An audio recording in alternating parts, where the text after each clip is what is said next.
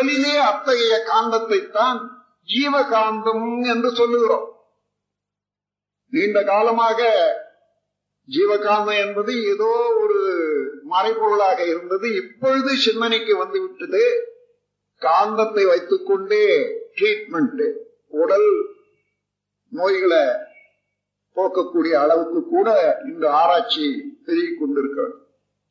ஆக உடலே உள்ள காந்த சக்தியை உணராது உணராவிட்டால் உடல் இயக்கம் மன இயக்கம் இந்த இரண்டுக்கும் காரணம் தெரியவே தெரியாது.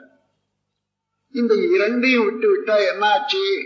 நான் இன்னது செய்தா இன்னவாறு பதிந்து அது பிரதிபலிக்கும் போது அதே போன்று நன்மையும் தீமையோ எனக்கு உண்டாகிறதே என்ற அளவுக்கு மனிதன் தெரிந்து கொள்ள முடியவில்லை.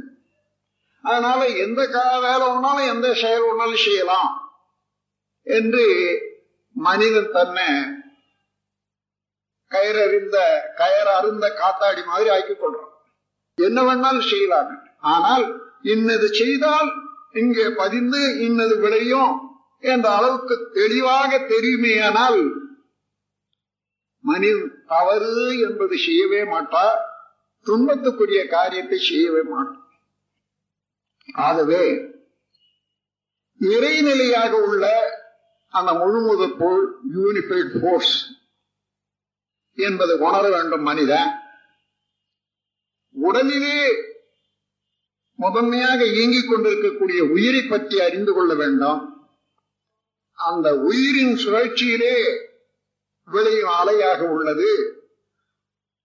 அந்த அலை சுத்த வெளி இருப்பு நிலையோடு சிவநிலையோடு கலக்கும் போது காந்தமாக மாறி உடலிலே எவ்வாறு செயல்படுகிறது என்பதை உணர்ந்து கொள்ள வேண்டும். இந்த மூன்றையும் உணர்ந்தது மெஞ்ஞானம் இந்த மூன்றையும் ஒதுக்கி வைத்திருப்பது விஞ்ஞானம்.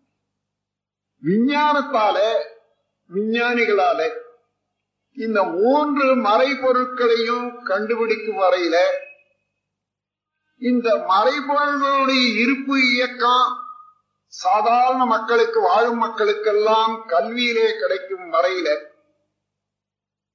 மனிதன் பொறுப்புணர்ந்து வாழ முடியாது அமைதியோடு வாழ முடியாது செயல்களை நல்ல முறையில தேர்ந்து செய்யவும் முடியாது.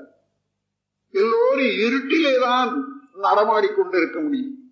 எனவே இந்த காலம் வந்து விட்டது கம்ப்யூட்டர் காலம் வந்த பிறகு கூட அந்த கம்ப்யூட்டர் நிகழ்ச்சிக்கு காரணமான காந்த சக்தி எது என்பதை உணரவில்லை. ஆனால் எப்படி பதிகிறது எப்படி பிரதிபலிக்கிறது என்பதை தெரிந்து கொள்ள முடியாது. எலக்ட்ரானிக் இன்னைக்கு உலகம் முழுவதிலும் அந்த சயின்ஸ் விரிந்திருக்கிறது. அதற்கு அடிப்படையானது காந்த சக்தி என்பதை எல்லாரும் தான் தெரிந்திருக்கிறார்கள்.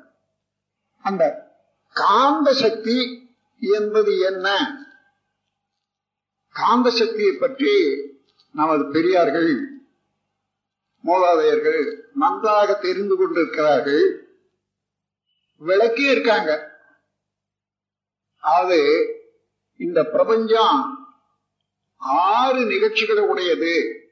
உருவம் ஒளி ஒலி சுவை மனம் மனம். காந்தம். அந்த காந்தம் என்பதை காந்தன் என்ற பெயர் வச்சு காந்த புராணம்னு ஒண்ணு வெளி வந்திருக்கிறது எல்லாருக்கும் தெரியும். அதுல ஆறுமுகம் என்று கொடுத்திருக்காங்க. ஆறுமுகம் உற்பத்தியானது ஒரு குறிப்பு. சக்தியும் சிவமும் சேர்ந்து பெற்ற பிள்ளை ஆறுமுகன்.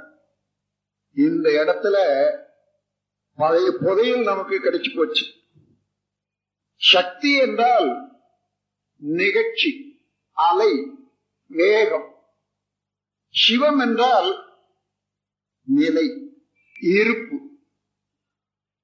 நிலை இல்லாத அலை இருக்காது. இருப்பு இல்லாத செயல் இருக்காது. அப்போ இருப்பு நிலை ஒன்று இயக்க நிலை ஒன்று என்ற ஒரு உண்மையை உணர்ந்தவர்கள் எங்கு நிறைந்த இருப்பு நிலையை சிவம் என்றும் பூரணம் என்றும் அதன் ஆற்றல் துண்டுபட்டு இயங்கு நிலையை சக்தி என்றும் வர்ணித்தார்கள். அதையேதான் நான் இப்பொழுது உங்களுக்கு எடுத்து கூறப் போகிறேன். நமது வேதாந்தத்துல தேர்ந்த பெரியார்கள் எல்லாம் அவர்களுடைய சீடருக்கு அந்த உண்மையை மெய்ப்பொருள் உண்மையை உணர்த்துவதற்காக எடுக்கும்போது ஒரு வார்த்தை சொல்வார்களாம். நான் என்ன சொல்ல போகிறேன் என்பதை நான் சொல்லுகிறேன். எந்த ஒன்றை பற்றி தெரிந்து கொண்டால் எல்லாவற்றையும் தெரிந்து கொள்ள முடியுமோ? அந்த உண்மையை அந்த ஒரு பொருளை பற்றித்தான் சொல்ல போகிறேன் என்று. அந்த உண்மை ஒன்றுமில்லை. அந்த இருப்பு நிலையாக சிவமும் அதனுடைய இயக்க அலையாக உள்ள சக்தியும் அதை உணரு நிலையாக உள்ள அறிவு இந்த தற்காலத்துல மெட்டாபிசிக்ஸ் சொல்லுவாங்களே பீயிங் பிகமிங் நோய் இதுதான். பீயிங் என்பது இருப்பு நிலை. சிவம் பூர்ணம் பிகமிங் என்று சொன்ன உடனே அது இயக்கத்துக்கு வந்த ஒரு காட்சி.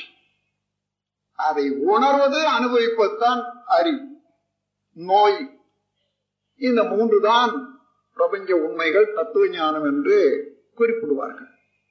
இப்போ இந்த பிரபஞ்சம் முழுமையும் பத்து பிரிவுக்குள்ளாக அடக்கி நீங்களே உணரும்படியான ஒரு உண்மையை உணர்த்துவதுதான் என்னுடைய கடமை. நம் கடமை அறவாழ்வின் நாட்டத்தே கட்டும்